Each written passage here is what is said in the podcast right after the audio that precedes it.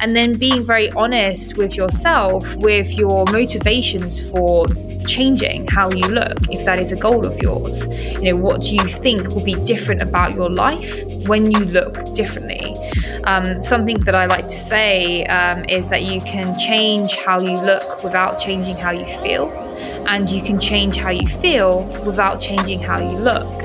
So, if you do want to feel better about yourself as a person on the whole, then that may not be achieved through simply changing how you look if a large part of your self worth is tied up in your appearance.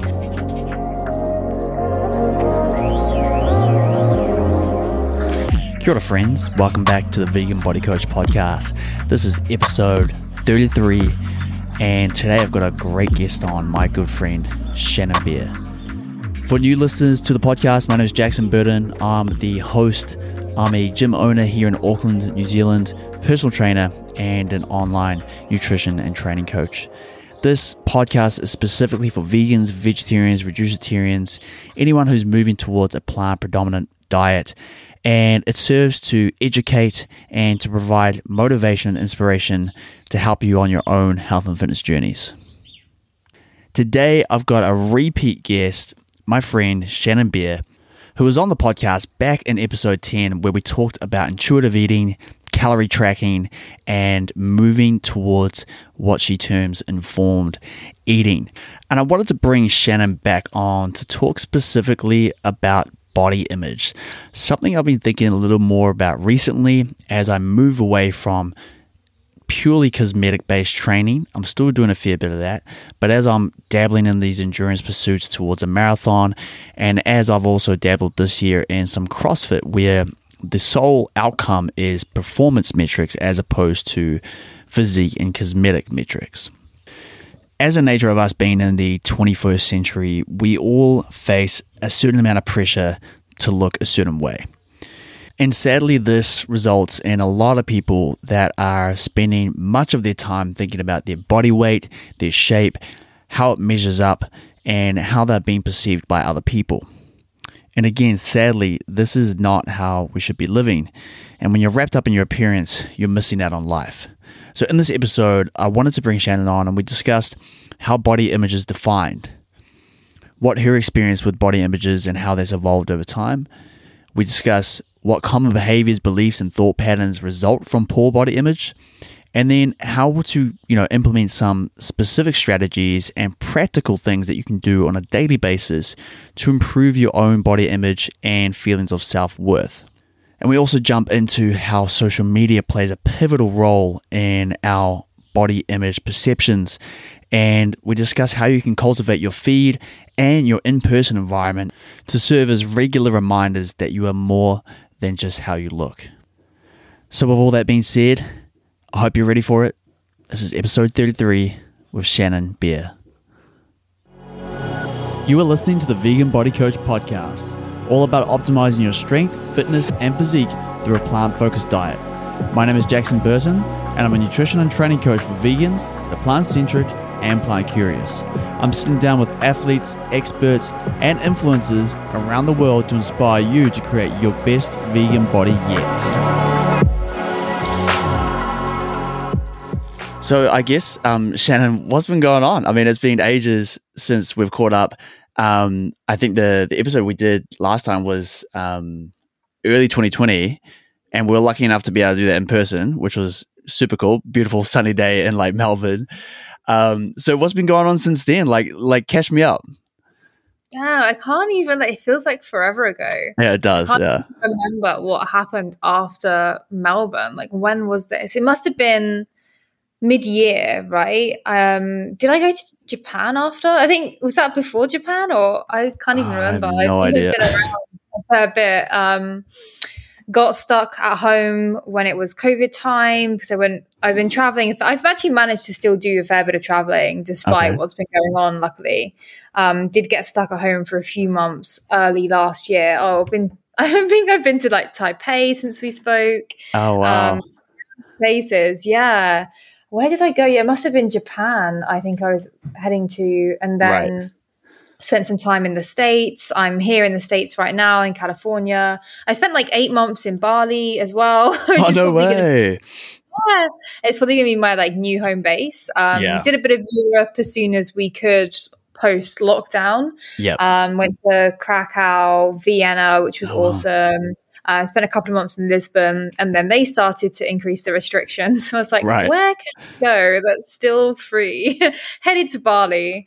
Eight months later, they started to put some restrictions in place. Yeah. Um, so again, thinking about where can I go next, we dipped out and ended up in America um, because my partner has family here. Spent a couple of months here, and now, hopefully, fingers crossed, planning to fly to Frankfurt um, in Oh, Germany wow. next week, just because it was the cheapest and most direct flight to Europe. So we're like, all right, oh, then. so good. Guess it's Germany next. So you've kind of just been like Yeah, hopping around trying to avoid COVID. Yeah, pretty much, and just trying to, yeah, just you know, trying to travel as much as I can. Having said that, I do actually in, really enjoy having a base somewhere. Mm. Um, it's far nicer to be settled somewhere and take trips. I think for myself Yeah. personally, just because I've been living this way for a long time now. I'm like, oh, you know, it's quite nice to actually be based somewhere, have Yes. a community of people around, and then dip out and take trips when I get itchy feet, you know, and then come back. I think that's a That's great kind of way the new plan. Yeah. What, what only- it about? yeah. Um, what is it about Bali that wants you to make that kind of a home base for you? Um, well, I wasn't actually too fast, bef- like with going there because I'd been there a few times. Um, Yeah. It was just mostly just to escape lockdown as the reason Yeah, that yeah. I went. Um, given that I spent such a long time there, I think, as I say, it's just that like community of people. Like, there's a nice, secure group of people that we all get along well with. Um, I met my partner there in Bali, so obviously he likes to live there. It's just a convenient place, you know, convenient is. lifestyle as well. I Yeah. like the weather. Well, mostly because it's sunny, not too super fond of rain. totally. Yeah. Uh, Totally. people can't complain about that. Good training, you know. So I'm like, what else do you need? And plus, um, loads of places to go if you want to do like little weekend trips or whatever. So Yep. yeah, where else can you get like a villa with a security guard and food wow. every day? You know. Yeah, no, it's definitely a spot. It's one of those places that I think I'll just continuously go back to, you know, year after year, um, just because of that lifestyle. Yeah, it's just it's you know it's cheap enough to live there and live like a really you know decent um decent way with where you can you know train and you can eat incredible food and you know you can do these adventures as well. Um and yeah just get that kind of lifestyle and of course the weather you know really tops it off. Um, and of course then you find a, a bunch of other people that are probably quite like-minded because they're all there for the same reason.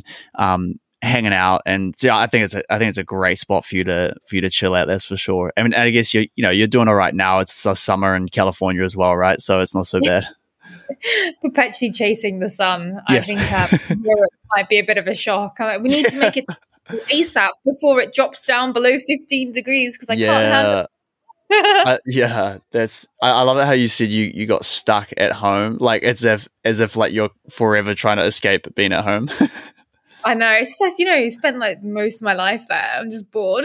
yes having said that, if I do go to Europe, I probably will do a quick quick trip back home just to see people. It's been like over a year, so yeah wow anyway. Yeah. Oh, that's so cool. Oh, that's so cool to hear. Um, and I guess, I guess, you know, for the listeners, that if they want to hear more about, you know, your your journey and your story up until this point, they can go back and listen to that that episode we we did. I believe it's like episode ten or something like that.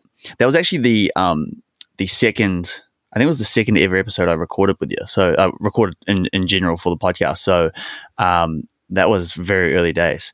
Um, so it's great to have you back on, Shannon. And today I wanted to jump into some of the amazing content you've been putting out recently around body image.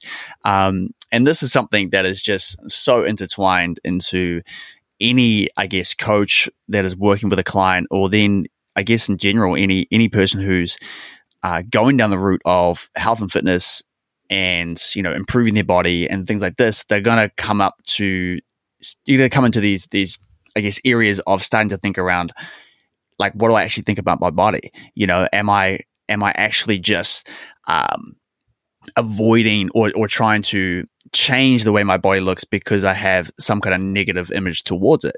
Um, and I guess that that's the crux of I guess the question I wanted to propose today is you know when someone, even like myself, get into the gym at, you know, say 18, 19, when someone like that does that, is that stemming purely from a place of dissatisfaction with their body? Or for a lot of people, are they getting into it for, um, you know, just, I guess, pure self improvement reasons? But is that in and of itself showing that they have dissatisfaction of their body just because they want to improve it?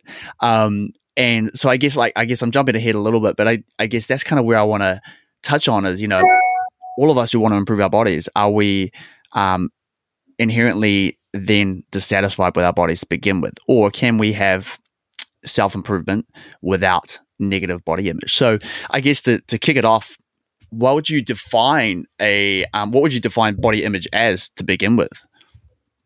Body image is essentially, as a, a one liner, basically the thoughts and feelings that we have um, towards ourselves in terms of like the perception that we have about our bodies.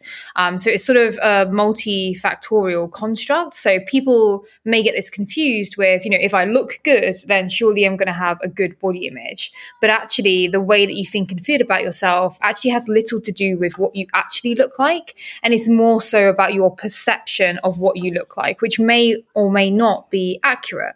So you've got the perceptual component, the affective component, so the way that you feel about how you look, the cognitive component, so the way that you think about your body, and also the behavioral component. So what do you do in relation to these thoughts about your body? For example, somebody may step on the scale, see a number that they're dissatisfied with, think, oh my goodness, I've gained weight, I'm a terrible person for this, this cannot happen, and as a result, restrict their diet. So the way that we think about ourselves and the feelings associated with that influence the way that we behave, um, which is why I think it's really important to consider body image, especially in the context of coaching, um, when we have clients who are looking to change their physiques, because dieting is usually associated, or at least is very commonly associated with body dissatisfaction. It's not to say that it's always the case, but it is quite common. So I think it's something for us to be aware of is if this person wants to improve how they feel about themselves, simply achieving a physique goal isn't necessarily guaranteed to cut it. Mm. So, if that is the true goal, then we may want to implement some other strategies that directly address body image as well as body composition. Yeah, so that's really interesting. So, would you say that uh, someone who is wanting to, I guess, go into a diet phase or something like that to improve their physique, that is in in and of itself showing that they do have a negative body image? No, not necessarily. Um, I do think it's totally possible to make the conscious decision to intentionally engage in a dieting phase. And it doesn't have to necessarily stem from body dissatisfaction. Mm. Um, and also, body dissatisfaction isn't the only sort of symptom or a sign of having what would be coined a, a negative body image, mm. but it also pertains to the importance that someone places on their appearance in terms of how much self worth they derive from that. So someone could actually be fairly satisfied with their body, but place a lot of their self worth in that and still experience some um, maladaptive, like psychological consequences in terms of the lengths they go to maintain that body that they do enjoy. So um, it's not just about feeling dissatisfied, but also sort of how much of your self worth is tied up in that. So when it comes to making a change to your physique, it definitely can be fairly benign. If we think about other forms of appearance modification, I like to give the example of getting tattoos, getting piercings, or changing your hair color, for example example. Right. So I can make the decision to dye my hair a different color, but my self worth doesn't depend on whether I'm a blonde or a brunette. You know, I don't feel I have a preference to what I like my hair to look like, but how I feel about myself as a person doesn't change depending on how fresh my hair color is, you know? Yeah. Um, the, the difference with our bodies is that one, we're under, I'd say, unique pressures in terms of societal or cultural pressures to look a certain way.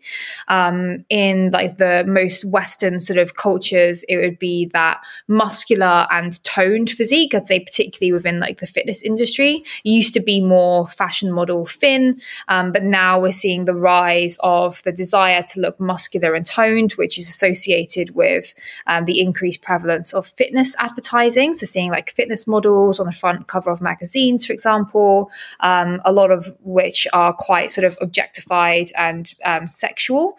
So we've got those sort of influences, which we don't really see in terms of pressure to get a tattoo or pressure to dye your hair a certain right. way. So there are unique pressures and I guess connotations that we associate with looking a certain way. When I have a six pack, then I will be happy and successful.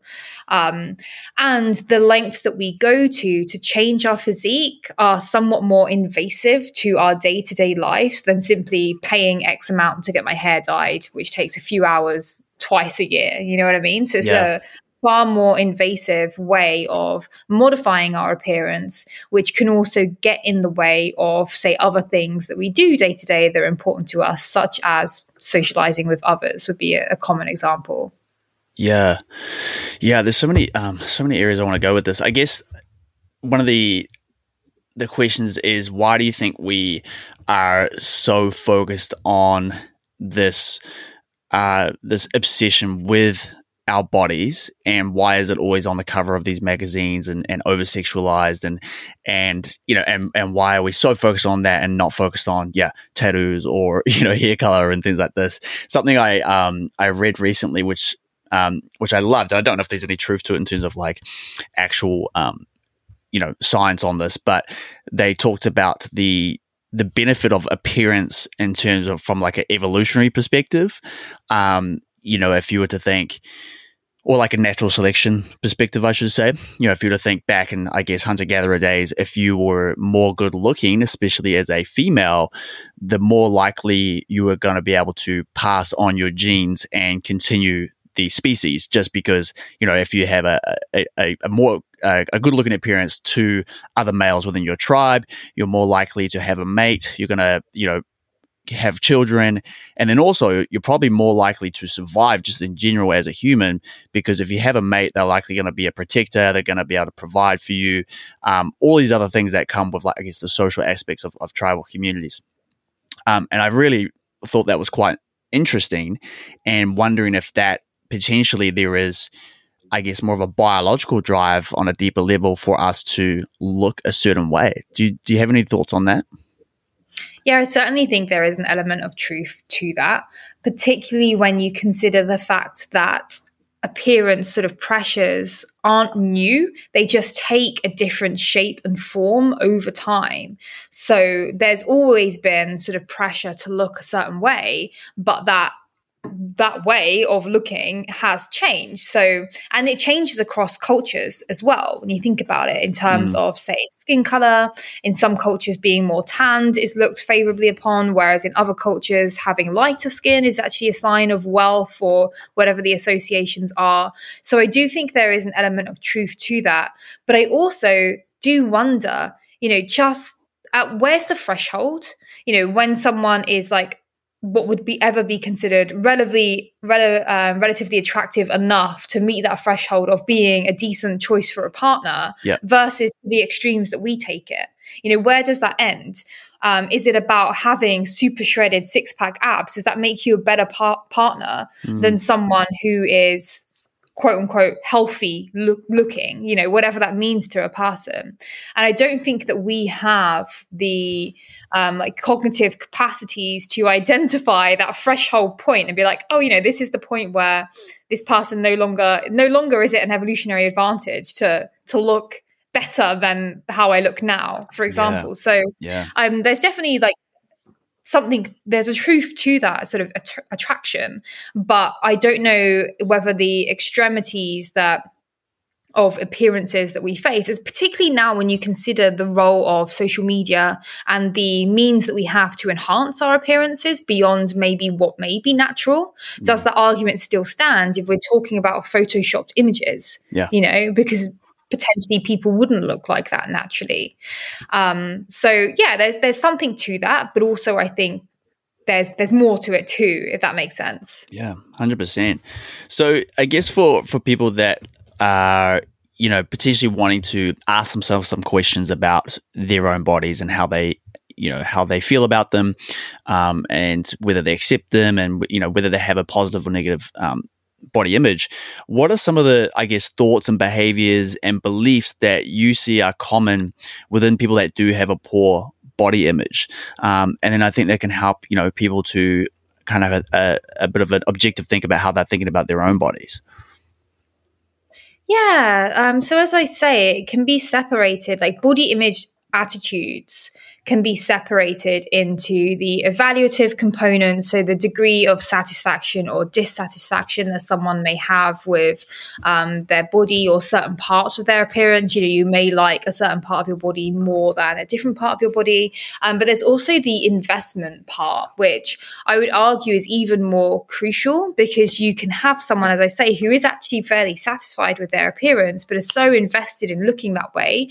that they're now going to very extreme lengths to maintain maintain that and potentially even in the face of like negative consequences for example um, extreme amounts of energy restriction to maintain a super lean physique that they like the look of even if it doesn't feel that great to live in that body so some common mm. sort of attitudes that people um, have I like to get, if I'm working with someone to improve their body image, I like to actually do like a body image assessment, which will ask specific questions to elucidate someone's body image attitudes and the um, degree of investment that they have. So it's about understanding how you feel about yourself, but also the what do you think um, is associated with looking a certain way? You know, are you telling yourself that I will have more success in my romantic relationships if I just looked a little bit better? Or I would feel more confident in social situations if I looked good?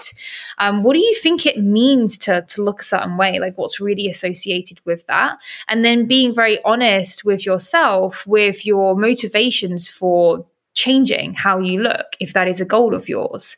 You know what do you think will be different about your life when you look differently? Um, something that i like to say um, is that you can change how you look without changing how you feel and you can change how you feel without changing how you look so if you do want to feel better about yourself as a person on the whole, then that may not be achieved through simply changing how you look if a large part of your self worth is tied up in your appearance.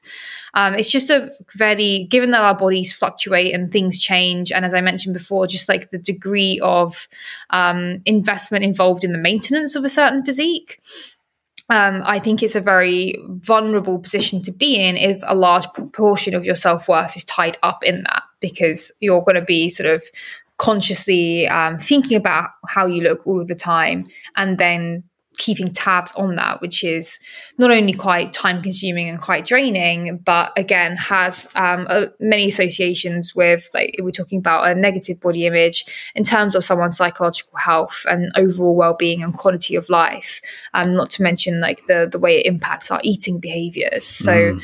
um, yeah, I think most people, I mean, body dissatisfaction is very common as well. It's quite a common phenomena. So it's not about being vain, you know, wanting to change how you look. It's just fairly normal given the pressures that we face. Um, and everyone wants to feel like they belong. Everyone wants to feel kind of accepted, you know, and everyone wants to feel worthy. Like that's totally normal.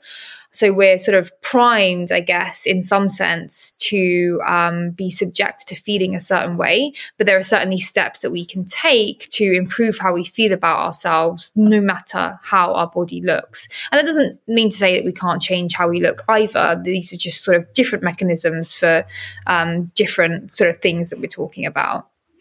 It's such a um, interesting dynamic, isn't it? When you have a person who decides I want to, you know, make a change in my body because, you know, I'm not happy, right? And like you're saying, a, a lot of this comes back to like where you place your self worth or where you place your value. Um, but often the case is, hey, I want to lose weight, I want to tone up, whatever it may be, because I want to improve my happiness. Um, and they believe that that will get them there. And you know, majority of the time, it's not really to, is, you know, these are changing the way you look isn't going to change anything else in your life apart from the way you look, right? Doesn't, you know, but at the same time, I think just from working with people, often I do see people who have these drastic physique changes. Maybe they lose 10 kilograms plus, right? So it's a, it's a pretty big change in their entire, um, in their bodies.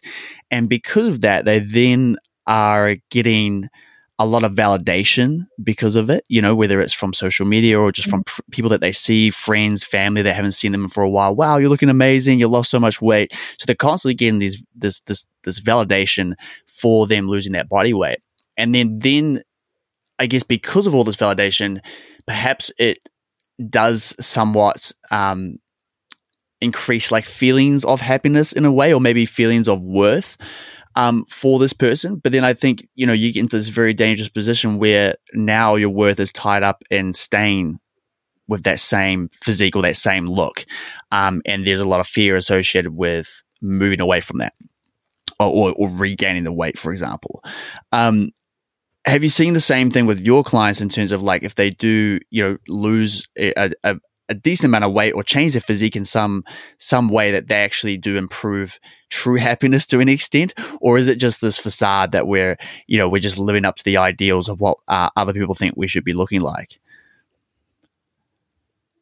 Yeah absolutely. And it all kind of depends on um, the actions that someone has taken when it comes to losing the weight like that could be weight loss could be a side effect of someone engaging in exercise that they really enjoy.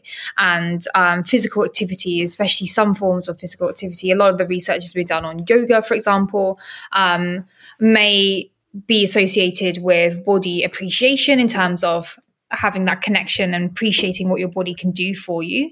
And it could very well be that, you know, imagine you had this client who suddenly developed a love for yoga, got really in tune with their body, decided to make some changes to their nutrition, happened to lose weight as a side effect, but that wasn't the primary focus, and may experience improvements in their body image, not as a result of weight loss, but actually as a result of um, like the mechanism behind that would be an increase in body appreciation through um, um, the yoga, for example, would just be one um, one way that that may happen. So weight loss in and of itself wouldn't be a direct cause of someone's improvement in body image. And you mentioned that positive validation that comes from appearance compliments. Now, there is actually a phenomenon known as complimentary weightism, which posits that compliments actually have the potential to serve as a reminder that other people are evaluating your appearance. And that can lead to a greater focus on how we look. So when someone's commenting on how you look, that may contribute to someone's own self objectification, which just means that they're viewing themselves kind of from the outside in rather than thinking about the way that they experience their body in the world through the inside out. Um, objectification is sort of viewing ourselves as objects to be valued by, you know, our appearance. So what this does as it, it can increase someone's um, propensity to monitor their appearance. So what we learn is, oh, someone thinks I look good right now. It's pretty. It's probably a good idea that I keep this body, um, and then we're going to be checking for signs of weight gain, probably developing a fear of weight gain, and it can actually increase body dissatisfaction because you're more vigilant about your appearance. Um, so I I did a post um, on this at the start of the year sometime um, encouraging people to just think about that. It's not to say that every time you compliment someone on their appearance you're increasing their own body dissatisfaction. Um, but given that there's the potential for it not to actually be that helpful um, and when we think that we could probably do a little bit better with our compliments and you know potentially complimenting on people um, on things that are a little bit more meaningful i would encourage people to think twice before they comment on how someone's look how, how someone looks mm. um, and then maybe think a little bit broader about the types of uh, compliments that we can give someone. Like you know um, you're very strong or you're committed to your goals. You're working so hard. Mm. you look happy. You know if you're going to comment on someone's appearance there are certain types of compliments that are likely to be less harmful than others. Like i like what you're wearing. That's a personal choice that someone's engaged in versus your abs are so shredded. You know that's a slightly different appearance compliment. So um but be mindful of that. Not to mention that we usually weight loss and not all forms of weight loss are healthy. So what about someone who's had some health concerns dropped a bunch of weight because of that and then you go ahead and compliment them on their weight loss? You can just see how there's the potential for harm there. Um, so even though they're usually you know intent you know given with um, good intentions i would just think a little bit more about okay well you know i don't actually know what this person has done to achieve this look, I don't I think there's probably better ways that I can compliment them as a person. How about I, if I want to be nice to someone, I just go for something that's probably a little bit more meaningful in the first place.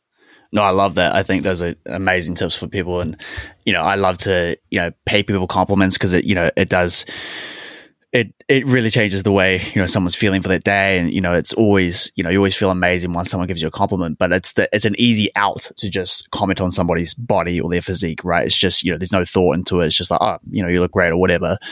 Um, but there's no thought into how that person's going to perceive that comment. So i think yeah like you're saying that's those are some great uh, tips to use is just focus on things that are potentially more meaningful or even just what they're wearing or um, like you said, I like you know um, you you know you're so committed or you're working so hard. It's such a good thing to to say to somebody, and it really I think will help them to continue you know those healthy habits. Hopefully that they've been establishing. Um, one of the questions I guess I had for you was you know how would you actually define then a positive body image? Is there like a definition for that? Is there um, you know something that people should be working towards? Yeah, yeah. So um, a positive body image is characterized by acceptance of your physical appearance, respect towards your body by treating it well and engaging in healthy behaviors. So, a lot of people have the uh, misconception that, you know, well, surely if I have a positive body image, I'm going to be complacent and I'm going to give up on myself. And that's not the case at all, because it's actually about showing your self respect, which involves treating yourself well and, you know, moving frequently and eating nutrient dense foods. So, um, that's just one misconception that I would clear up um, off the bat. And also protection of the body by rejecting um, what we would term sort of body image threats. So I mentioned the role of culture, cultural socialization, uh, particularly the media. We're sort of bombarded with images of associating certain physiques with success. And part of a having a positive body image is learning to sort of filter out unhelpful messages. This could also include comments from others. So I've worked with a number of people who, when sort of evaluating the development of their own body image, they can acknowledge times where they've received comments from loved ones or family members on how they look. Like, are you sure you should be eating that? Um, you know, what's it going to do to your physique, things along the, those sort of lines that really affect the way that we feel about ourselves. Um, so, surrounding yourself with other positive people who have other interests and don't talk about weight and shape, you know, all of the time could yeah. be a, a good step towards um, fostering a positive body image. But yeah, in general, it would be characterized by the acceptance, respect, protection of the body, and also just having like generally favorable opinions of yourself, regardless of your actual physical appearance. It doesn't mean loving every single part of yourself either.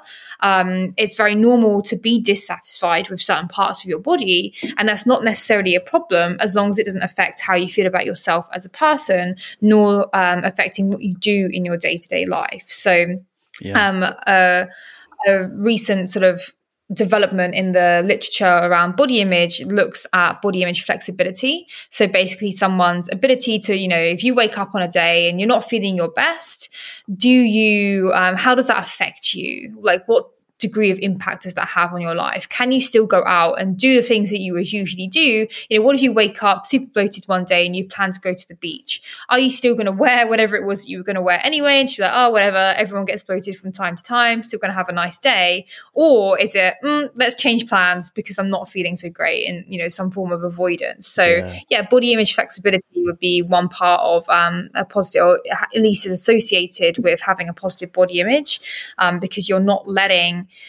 your off days affect you know what you do with your life so something you brought up there is a, I think a really big common misconception about po- uh, body positivity, which is the fact that you are supposed to love every part of your body all the time.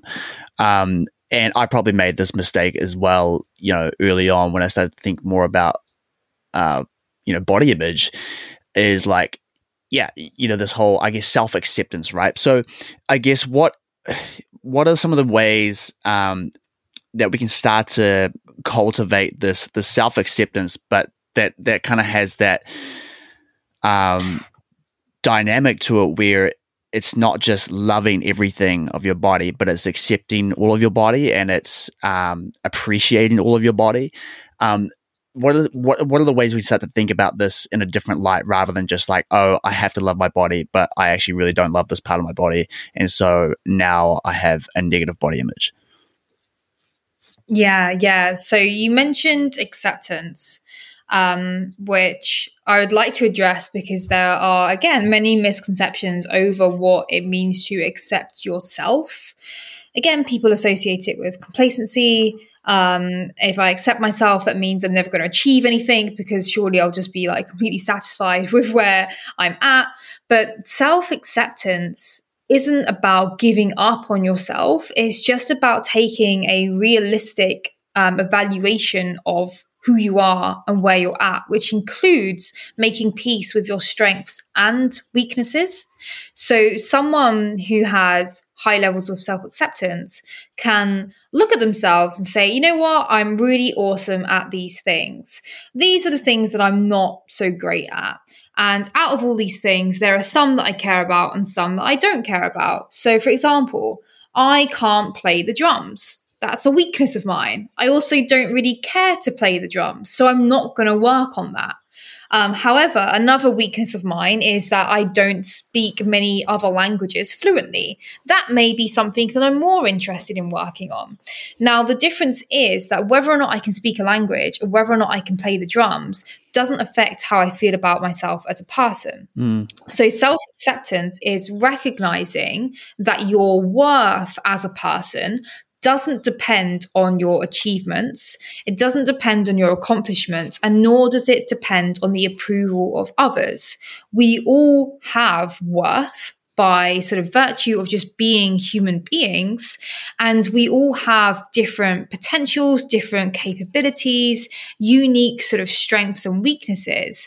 And we can choose to set a goal to sort of maximize on our potential because it's intrinsically rewarding. It feels nice to have something to aim towards, but we don't become a better or a worse person whether or not we depend uh, whether or not we achieve that goal. So it's about we're all equal we all have self-worth. There are things i like doing there are things you like doing. You're not a better person because you're better at this one thing and i'm not a better person because i'm good at this one thing.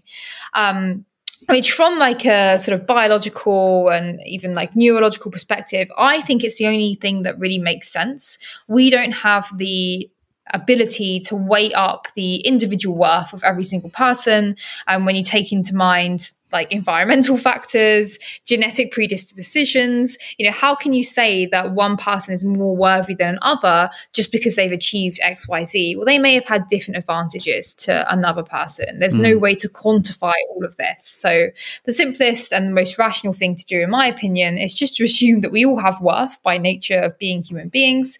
And whether or not we succeed at the things that we put our minds to doesn't influence our worthiness.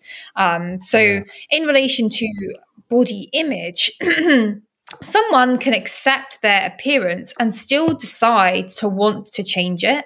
It doesn't have to come from a place of unworthiness um, necessarily, but a positive body image would be about respecting where you are. So I can look at my physique and be like, yeah, it'd be great if I had bigger triceps, for example. And maybe I will throw in a few extra tricep extensions every now and then, you know, um, depending on how bothered I am about. Yeah bigger triceps. But how I feel about myself as a person doesn't like math doesn't depend on how big my triceps are.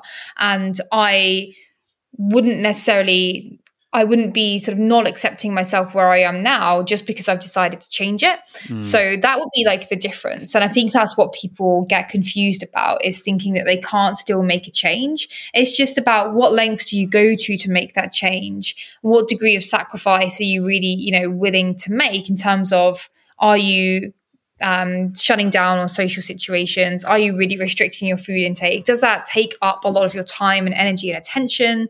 Is it having an overall like negative impact on other areas of your life at the um, expense of your overall well-being just to sort of look a certain way?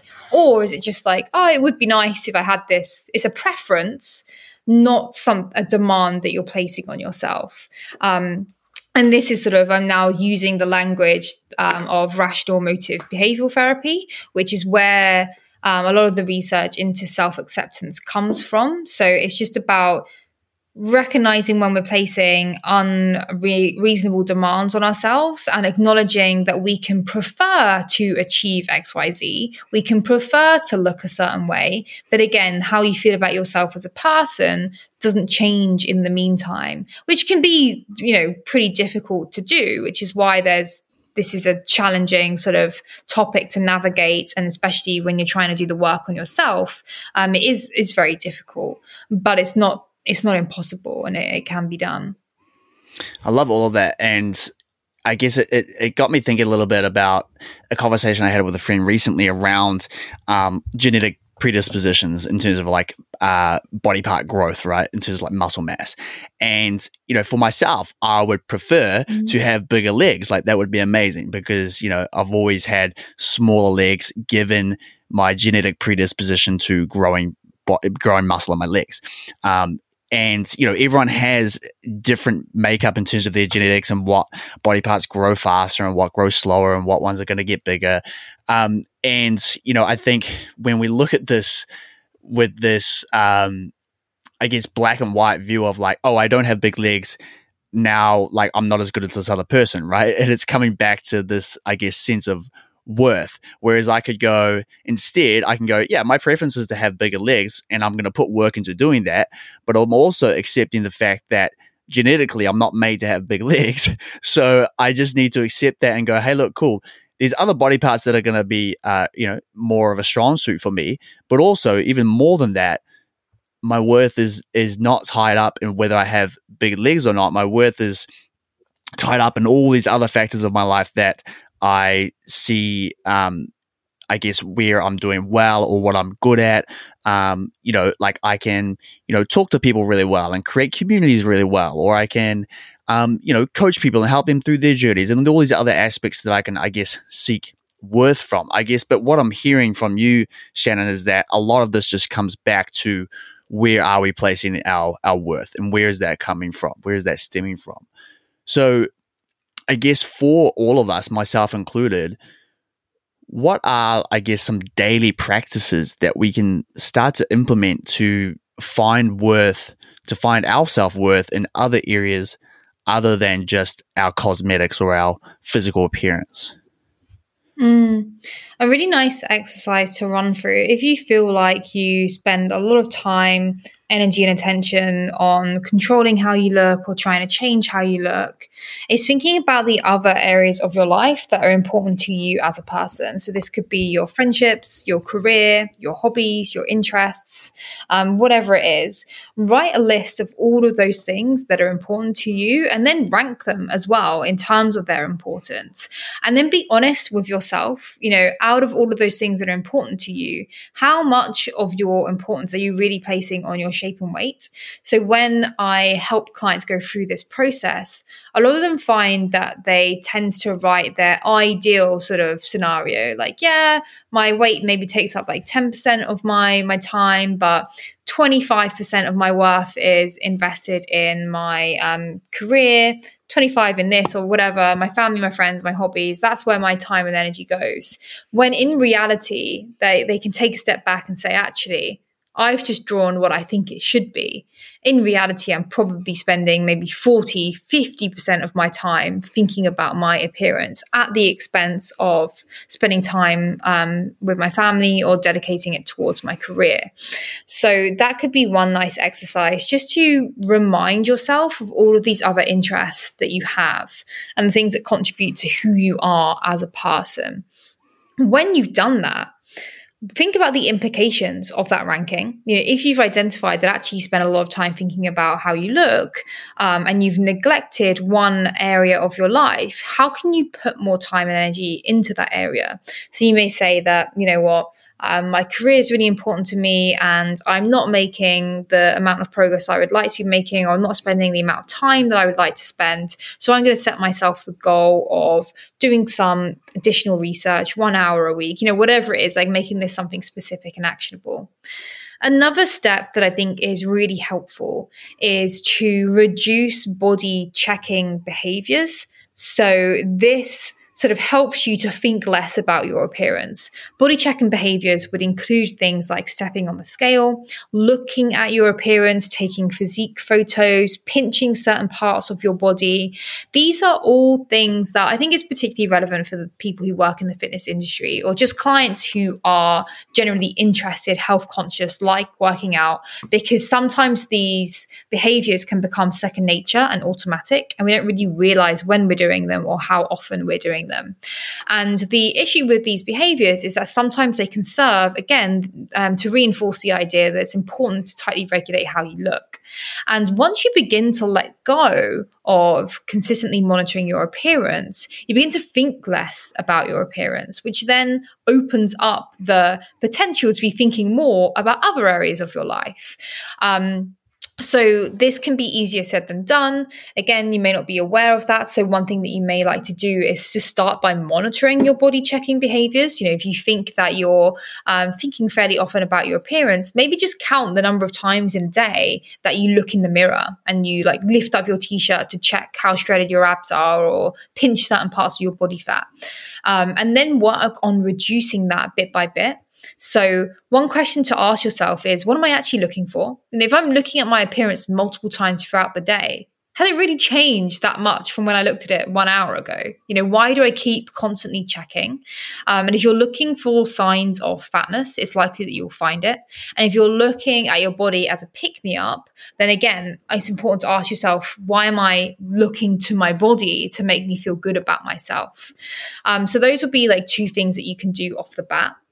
In terms of positive body image, one of the interventions that has um, been the most effective is something called um, Expand Your Horizons. It's about thinking about um, body appreciation. So, thinking about all of the things that your body can do for you. And this isn't just limited to your physical capabilities. Again, that's probably the first thing that people like comes to people's minds. Like, oh, I'm, I'm, you know, really strong in the gym. I really enjoy my workouts. I like the way that it makes me feel, um, which is awesome. But we can also think more broadly than that as well. What about the functions that your body performs for you? So the fact that you have your health. Um, there may be certain parts of your health that are uh, stronger than others. It's not to say that you know people who have illnesses can't appreciate other functions of their body either. Um, what about your creative endeavors? The fact that you're able to read, to write, to sing, to dance, whatever it is that you enjoy.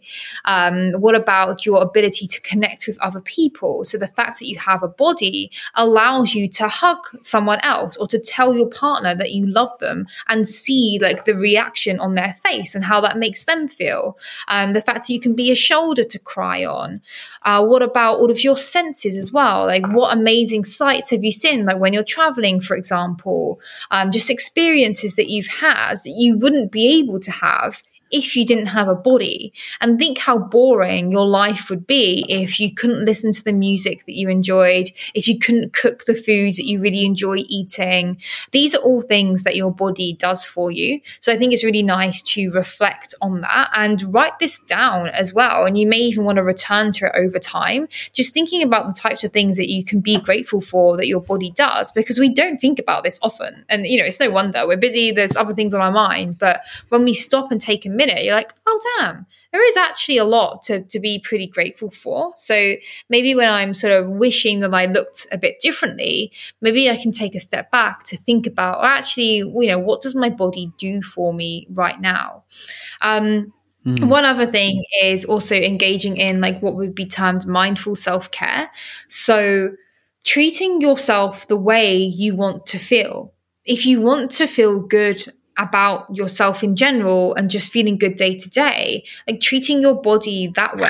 So, not depriving it of food that it needs, you know, not restricting yourself unnecessarily, not punishing yourself with grueling workouts. There's a difference between challenging yourself to work hard versus punishing yourself to the extreme. So, sort of figuring out that balance, not being afraid to take a rest day when you need it, um, as well as like eating nutrient dense foods, getting in your sleep, spending time with loved ones, you know, all the rest of it. Just thinking about the way that you sort of treat your body um, day to day. I would also lastly encourage people potentially to, if you're like really struggling, keep a track of your thoughts in relation to your appearance and just take note of the things that trigger um, unhelpful thoughts about yourself. Because as we said from the start, our body image is a lot to do with how we perceive ourselves. And sometimes this is influenced by external factors. So getting an idea that, you know, when you feel quote unquote fat, it's probably because something else is going on you know, when we feel like everyone sort of felt fat from time to time, but what does that actually mean given that fat's not an emotion? You know, what's just happened? Have you stepped on the scale and said a number that you didn't like? Are you wearing tighter clothes? Did you just have a large meal and you're digesting your food right now? You know, has someone made a comment? Have you compared yourself to someone else? Have you just seen a post on Instagram that's not made you feel so good? Um, these are all things to be sort of mindful of because we take the blame out on ourselves and our appearance and it could just be that, you know, maybe you're a little bit stressed right now. Maybe you're a bit hot and bothered, you know, and you're just feeling quote unquote fat. Um, it's mm. important to be aware of this because it helps you to identify that it's not your body that's the problem, which then may impact the way that you behave because when your body's not the problem you're not going to punish your body or push it to extreme lengths to try and change it um, so i'd say that those are a few sort of important steps that you can take as well as as much as you can cultivating a positive, uplifting, reinforcing, supportive environment. So whether that's cultivating your social media feeds, you know, looking at the people that you follow, do their posts help you in any way? Do they make you feel good? Are they inspiring? Or do you tend to feel worse after looking at certain posts? Um, that's something to be mindful of as well as the type of people that you surround yourself with. You know, are you um, constantly surrounded by people who discuss dieting all the time, um, comment on how other people look? All of these sorts of things, again, can influence the way that we feel about ourselves. Mm. So, if you can, it could be that you um, cultivate a more positive environment. You know, whether it whether you can do it in person or not, um, you can always look online as well. What about your other hobbies? You know, are there people online who are interested in similar things to you? Is that sort of an environment or community that you can seek out? Um, that's probably going to be a little bit more helpful in terms of improving your body image than surrounding yourself with people who constantly comment or strive to change their own appearances, for example. Um, so, yeah, I, I, also have a free body image ebook um, that I've linked in my Instagram bio just as a free download, which covers some of these tips as well um, awesome. with some practical sort of pointers and worksheets to to help people to go through this themselves. Oh, that's awesome. Yeah, yeah. I'll definitely link that one for the listeners as well. Um, yeah, I guess with creating that that positive uh, environment to be in and cultivating their environment, you know, I think the the social media one is huge. Is you know going through and being very very objective around who you're following and what kind of posts that are appearing in your feed and how they're making you feeling how they're making you feel. Um, you know, because that's a that's a huge one for me. You know, I experience that all the time, and I'm constantly um, readjusting what I'm seeing on my feed just to ensure that you know I'm being aware of how that is affecting you know how I feel, I guess, about my self worth at a, a, deeper level.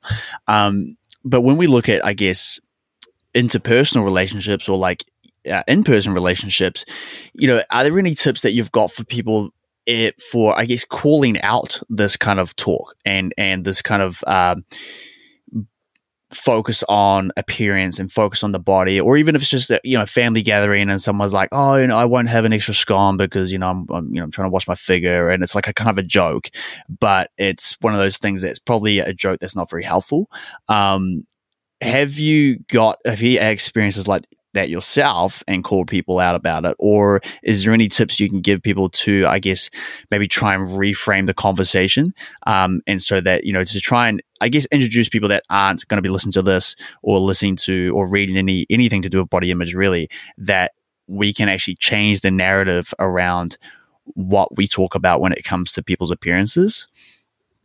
Yeah, absolutely. I mean, this is I think this is a very difficult sort of scenario to, to face. And I guess the response may differ depending on whether someone is making a general comment towards themselves or if someone is commenting on something that you're doing personally.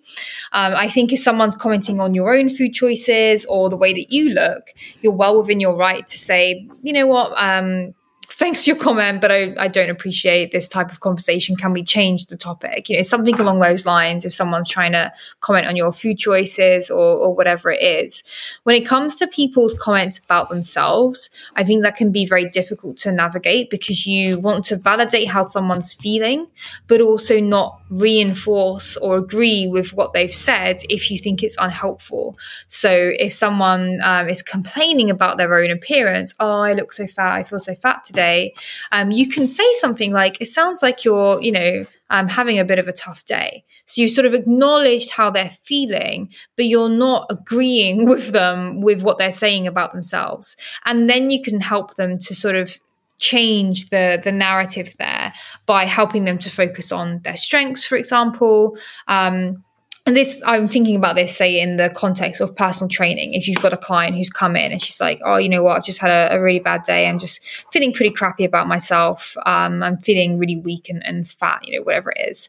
Um, helping them to acknowledge that uh, validate their feeling but also say something uplifting and you know you're doing uh, a great thing for yourself by treating yourself well by showing up when you don't feel good um, and you know sort of how good you'll be feeling at the end of this session. And um, you know, I'd encourage you to to go home and rest tonight because it sounds like it's been a challenging day. Like something along those lines. So you're not feeding into the negative talk, but you're validating how they feel and sort of uplifting them at the same time. And then I think this also is relevant to the type of content that we put out as sort of fitness professionals um, on social media you know are you using your own body to get clients? Are you highlighting sort of before and after transformation pictures again for your own sort of marketing purposes?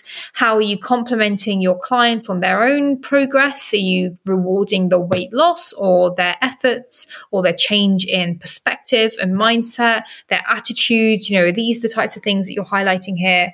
Um, there's been a, a, more research recently on the impact of like social media when it comes to body image and it's kind of mixed it seems that if we've got an image like body focused photo it doesn't really matter what the caption says even if you're trying to promote a positive body image with like a half naked photo of yourself you know maybe um, to try and draw people in it doesn't seem to have an overall beneficial effect mm. whereas if showing a diverse range of bodies, that seems to be slightly more helpful. Or if we're actually using less image based stuff entirely, um, so maybe more like infographics, um, things that are sort of less appearance focused with a positive message. I don't mean positive as in let's all feel good about ourselves, but just a helpful sort of message, a realistic message. That seems to be the um, most effective at promoting um, more of a positive body image. But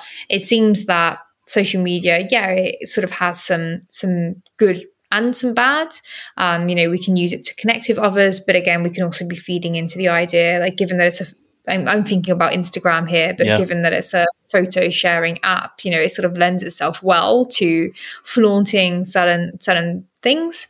Um, I would imagine I haven't looked too closely at the research on this, but I would imagine that um, photos that don't highlight the body necessarily, so it could just be you outside fully clothed in a group of people, for example, would be more helpful than a, a close up of you in the gym looking your best. Yeah. Even if the option is, you know, has some helpful advice, it may not sort of hit um, or land with with a client. So yeah. um, that's just one thing to bear in mind. You know, how should we be conducting ourselves online, and how much of a you know energy can we put towards that because it's impossible to do the right thing all the time but i think it's you know just wise to be aware of the impacts that the posts that we're putting out there may have on people i love that and you know it's it's um you see it all the time and it's one of those things that i guess it sells so easily you know in terms of clicks in terms of likes in terms of comments.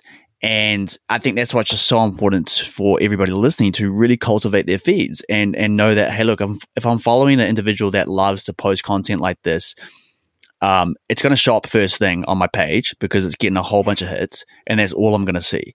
So if that's going to affect you in a negative way, then get that off your feed, number one, and then start following some accounts where yeah, potentially it is more informational based, or it's or it's showing things showing humans in their natural environments um, as as in a realistic setting as possible. And I think I'm I'm loving seeing some of the content out these days with um, you know with with some people who are I guess showing human bodies at their very very natural states as opposed to you know, an edited or a just a certain pose that causes things to look a whole lot different than they really are. Um, so you know, potentially following some more people like that that are showing their bodies in, you know, the quote unquote like undesirable state, just to show that hey, look, this is this is what is acceptable. Like this is what a real human looks like. Um, as opposed to yeah, filling your feed with these over sexualized and incredibly edited and posed photos that are, you know, only really going to bring you back to comparison and questioning your self worth all over again. And, you know, I guess from my own sort of journey, you know, when I first got into training, it was before social media. Um, and I guess I, I guess I got into it because I wanted to. I maybe I had some level of body dissatisfaction. I wanted to improve my body somewhat, but there was no like way to share that. It was just like I'm improving my body. So I wasn't like po- t- taking photos and sharing them anywhere. Um, I guess there was validation from people around me. I can't quite remember, but it was just something I did and and became that kind of fitness guy. But then I guess as I went into the career of of fitness, personal training, nutrition coaching, all this type of thing, then comes along the other aspect of I guess needing to or wanting to somewhat look the part, right? And you know, then you go through this whole dynamic of, okay, if I'm not, you know, a certain level of leanness all the time, then I'm not, you know, practicing what I preach or I'm not showing what can be possible for my clients or I'm not a good marketing tool. Um, so there's all these other aspects that come into it. And I guess now for myself, I'm, um, you know, trying to work on these aspects like we've been talking about in this discussion and progress more towards, hey, what am I grateful for my body um, my body's capabilities. And that's why at the moment I'm, I'm, dabbling in other areas of training as opposed to physique training, such as running a marathon and doing CrossFit and, you know, potentially other strength uh, modalities. Um, that are going to be more focused on performance and how I'm feeling after a session, as opposed to just purely how pumped my biceps can get after a after a workout. So, I think it's and and then going back to all the things we've discussed today of of you know, again, reminding myself of the value and, and the worth that I have in other areas. And I'd love to know, you know, before we close here, Shannon, and we probably should have asked you this at the start, but what has been your own journey with body image since sort of starting, I guess, in fitness and in this industry to where you are now? How has that evolved? Yeah, it's a really interesting question because um, I actually worked with a number of coaches who have been in a similar position where they sort of feel like they they're not um, practicing what they preach if they don't look a certain way. And in that regard, I would say that you know to get really clear on what it is that you're trying to help people achieve Know, are you trying to help people achieve a certain degree of body composition at all costs, no matter what? Or are you just trying to help people to feel their best and live a healthy lifestyle? Because that look doesn't have a look associated with it. Um, for my own sort of personal body image sort of journey, I guess, um, I think I definitely got started off with sort of exercise and um, bodybuilding style training to modify my appearance for sure. I was very fortunate in the fact that my mum is actually a personal trainer. So I always respected her strength. She's very strong for a woman. You know, that was kind of like the comment that she would always get. Right. Um, I did sort of appreciate the appearance side of things, but I think I was always very much aware of like the strength and like the self confidence kind of aspect, not associated with looking a certain way, but with feeling sort of strong and powerful, you know, what that means. And when I started taking my workout sort of more seriously when I was first sort of getting started, it was a means of taking care of myself. I actually remember um, breaking up with a partner at the time after I was cheated on and feeling like, who do you think you are? I'll show you type thing, and had a bit of like the revenge bod mentality. Right. But it kind of dissipated, and I was just like, you know what? It feels good to to take care of yourself, um, and that was sort of my attitude towards training for a long time, but I definitely did notice that I went traveling a few years ago and it was like the backpacky style traveler where you don't know where you are, you don't know what time of day it is, you have no sort of plans. Um, I still maintained my workout regime. I was still lifting about four days a week on average um, as I was backpacking, but I lost a significant amount of weight and was very lean and have kind of remained fairly lean since then. Um, and would get a lot of comments from people on my appearance. And I definitely noticed I, I don't know why. I think for me, I would my sort of instinctive reaction to that is, oh yeah, thanks kind of thing. But also like I'm a bit bored of this conversation right. now. You know, like there's more to me than just this. You know, I want this to be the last thing that people notice yeah. than just you know like what I, what I look like. Um, so I soon found it very boring. And then when I was looking into the when I became more interested in body image as a scientific sort of area of interest, I, from going through the research, realized how sort of fortunate I've been. You know, we've spoken about the impact of media, well, and, and, culture for the past sort of three and a half years. I've been in numerous different cultures. I don't even have a culture anymore. You know, so much of that impact is sort of lost on me. I don't watch TV, never really have done. Um, my social media feed is filled with books, science, travel pics, the odd tattoo page, and friends for the most part. And I don't even spend that much time scrolling. Um, so I have very minimal, I guess, influences. I've never had any um, experiences where people have tried to influence how I look or comment on what I'm eating. Um, I haven't experienced any teasing or weight based stigma. Um, so in that sense, I feel like I've been very fortunate in that I haven't had many sort of things driving me to develop more of um, a negative body image. I would say that I'm probably a little bit of a perfectionist, but I don't think that's impacted me in terms of my appearance necessarily. Um, so that would be sort of my own experience.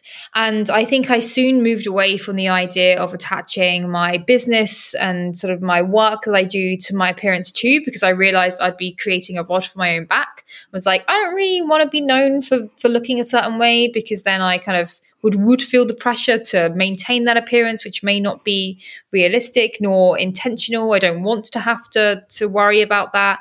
Um, so you'll probably find it fairly difficult to find a sort of image of my body on my social media. Um, for the most part, I do have some old photos that I use for certain things because they're the only professional photos I have.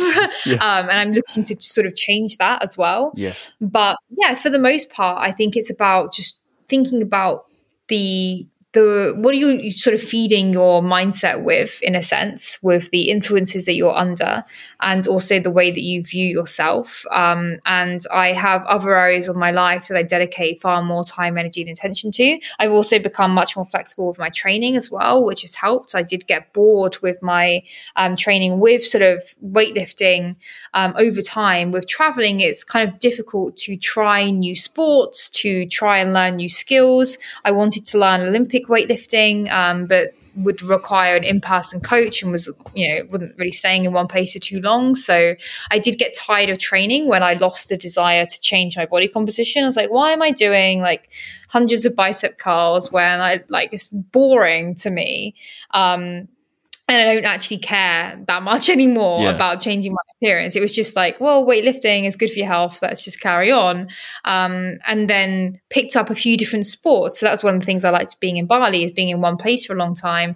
I could actually train martial arts consistently because it's only something that I had dabbled in previously. Right. Now that gives a new purpose to my weightlifting because I can make it sport specific and I can improve my skills um, and capabilities. And I don't care what happens to my body as a result result of that. Mm. Because as long as I'm eating fairly well and exercising like fairly often, you know, or just exercise, having a consistent exercise routine, like what does it matter what I look like because I know that I'm taking care of my health. Yeah. Um, so yeah, I think just like that would be my own sort of experience is just actually I realized how lucky I've been because that's the, the point that I'd like to make that it's not about vanity. Um, it's mostly about people wanting to fit in and, and wanting to be accepted by others, which is a universal human need. Um, so I've just been fortunate in my own sort of experiences with that, which is why I actually probably get a lot of satisfaction from helping others um, through that sort of process. It's brilliant. I um yeah, I love all of that, and thank you for you know sharing that and being vulnerable there. It's been, I think it's going to be you know super helpful for listeners to hear all that as well, and um just your own journey because I think you know with a lot of a lot of podcasts um with say an expert like yourself, you very rarely hear their own personal journey. So I think it's um it's always a an interesting uh, route for for people to hear. Um, there's been a whirlwind dive into body image, Shannon. So thank you so much for for running us through that and for all those helpful tips. Uh, there's so many practical takeaways there, and I'm going to try and um, you know put a few of those out on social media over the next little while so people can you know take away what they can from that and begin to implement. Um, you said you've got the the ebook, the free ebook. I'll link that there as well. What else is going on for you in terms of the coaching side of things? And I know you've got a few webinars up at the moment. So do you want to let the listeners know about that, where they can they might be able to jump on board and and get involved? Yeah, absolutely. So I actually have a full um, body image webinar series too, which is aimed more towards coaches to help um, improve their clients' body image because I realized that you know most of my clients will be coming to me to improve how they feel, and changing your body composition doesn't necessarily deliver on that result. So I wanted to increase sort of the impact that I would have and improve my services, um, and then I began to teach that to others and wrapped it up in a full webinar series. So that's available on my website as a five-part series, which um, I'm going to be constantly updating over time. So I have plans to release a sixth webinar on um, body image in athletes in particular um, talking about like muscularity oriented eating behaviors and unique concerns to that specific population. Um, I also collaborate with Dr. Gabrielle Fundaro, and we're releasing an intentional eating webinar series, which is just about exploring different styles of eating. So, again, for coaches or clients who want to move beyond say, for example, simply macro tracking into other ways of eating for different goals. So, recognizing that weight loss isn't the only goal that we can aim for, and there are other ways to improve our health and our nutrition um, through different practices. So, that's actually starting next week. Um, and I also mentor other coaches as well. So, I offer three to six month plus longer if people want to stay on um, mentorship programs for coaches who are looking to learn a little bit more about sort of the psychology behind behavior change, things like body image, um, and helping clients to sort of choose meaningful goals and increase their adherence towards those goals um, and just improve the, the coach's knowledge and sort of their tools to, to help their clients. Um, so I'd say those are like the few main things. I have some more things um, that I'm planning, but I also always have things that I'm planning. Yeah. So I won't speak about them too early in case I change my mind. um, but yeah, that would be the the main things for now, um, as well as sort of my regular coaching and then just like travel when I can. Um, that's kind of what I've been up to. Awesome, Shannon. Well, there's a lot going on, so I'll um I'll link all of that in the uh, episode description for you, and uh, hopefully people will go and check that out. I'll definitely have a look at looking at it myself as well. Um, but yeah, thanks again for your time. Thanks for coming on. I'm sure um, everyone's going to love this one, and hopefully next time we chat, we'll be back in Bali or something like that, and enjoying uh, a COVID-free world eventually. Fingers crossed. I'd love to see you there. Awesome. Thanks, Shannon.